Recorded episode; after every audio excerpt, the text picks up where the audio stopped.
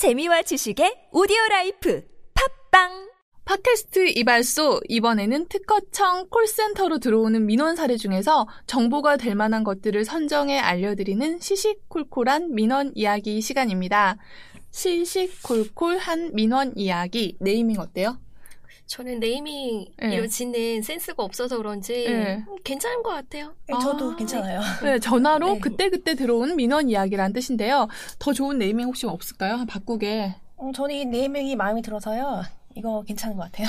예, 저도 새로운 거 생각하라 하시면 고민하기 시작할 것 아, 같은데. 그러니까요. 이렇게 우리 현실을 안주하는 태도 너무 좋아요. 네.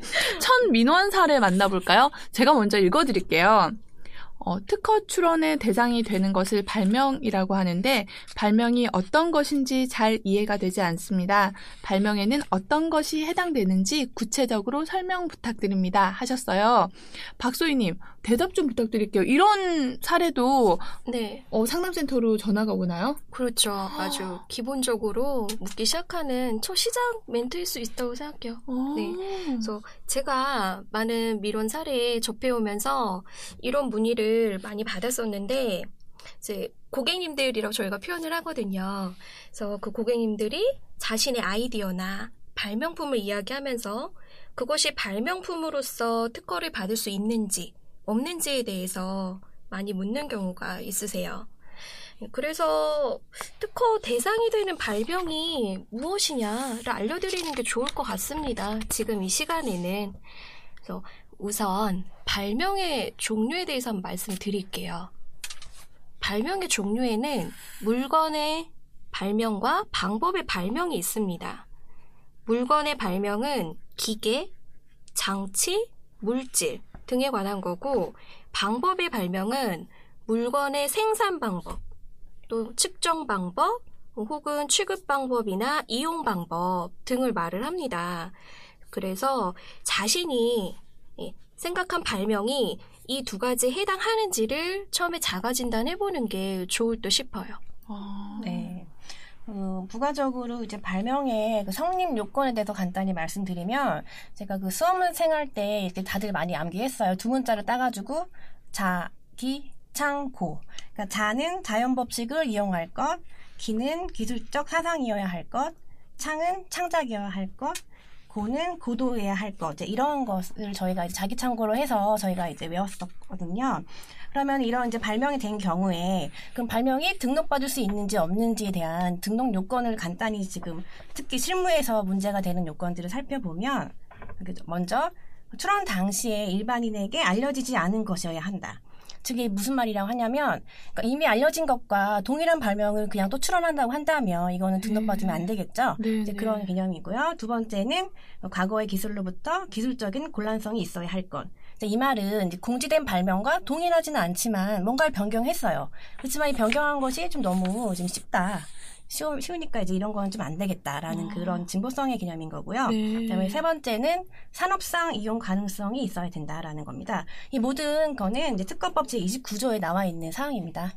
아, 네, 여러 가지 조건들이 있는데, 아까 저는 발명의 종류에서 일단, 그러면 결과적인 것과 과정적인 것이 두 개가 있다라는 거고, 네네. 거기에 대한 어떤 그 내용들은 별이사님 설명해 주신 대로 어려운 내용들이 몇 가지인데요.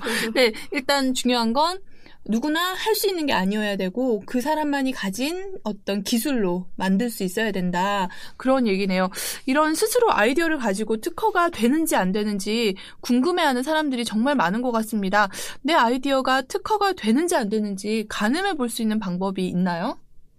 아이디어만으로는 특허가 될지 안 될지 가늠하는 거는 좀 어려워요. 솔직히 아. 불가능하죠. 네, 특허를 받기 위해서는 구상한 아이디어를 구체적으로 실현할 수 있는 목적, 구성, 효과가 기술되어야 합니다. 아, 목적 구성 효과요. 네. 단어가 좀 어려울 수는 있는데, 그 즉 아이디어가 기술적 사상을 구체화한 것이라면 그 아이디어를 어떤 목적에서 어떻게 구성해서 어떤 효과를 나타내는지에 관한 발명의 목적 달성을 위한 구체적 기술 수단이 뒷받침되도록 출원서에 첨부하는 명세서 요약서 도면이라는 그런 서류에 또 상세하면서 명확하게 기재해서 공개되기 전에, 같이 공지되기 전에 출원을 하셔야 됩니다. 아, 네. 어렵네요. 네, 이제 보통 발명에 관심 있는 분들은 이제 키프리스라는 사이트가 이제 있는데 혹시 아시나요? 어, 특허 정보 검색 서비스죠, 키프리스. 네, 그렇죠.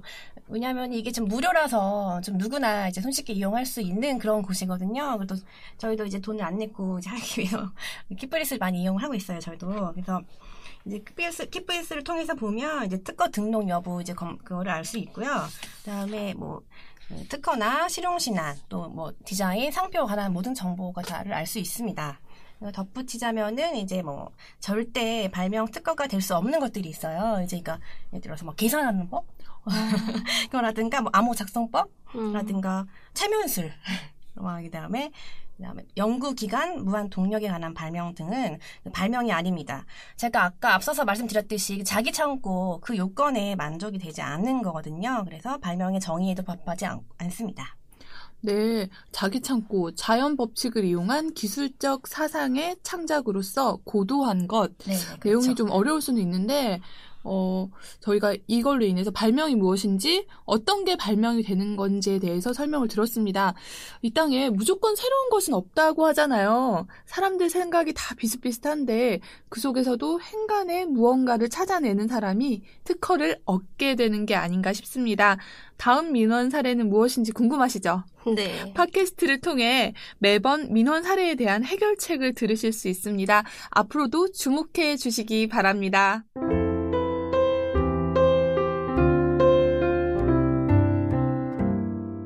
여러분은 지금 특허청 팟캐스트 이발소와 함께하고 계십니다.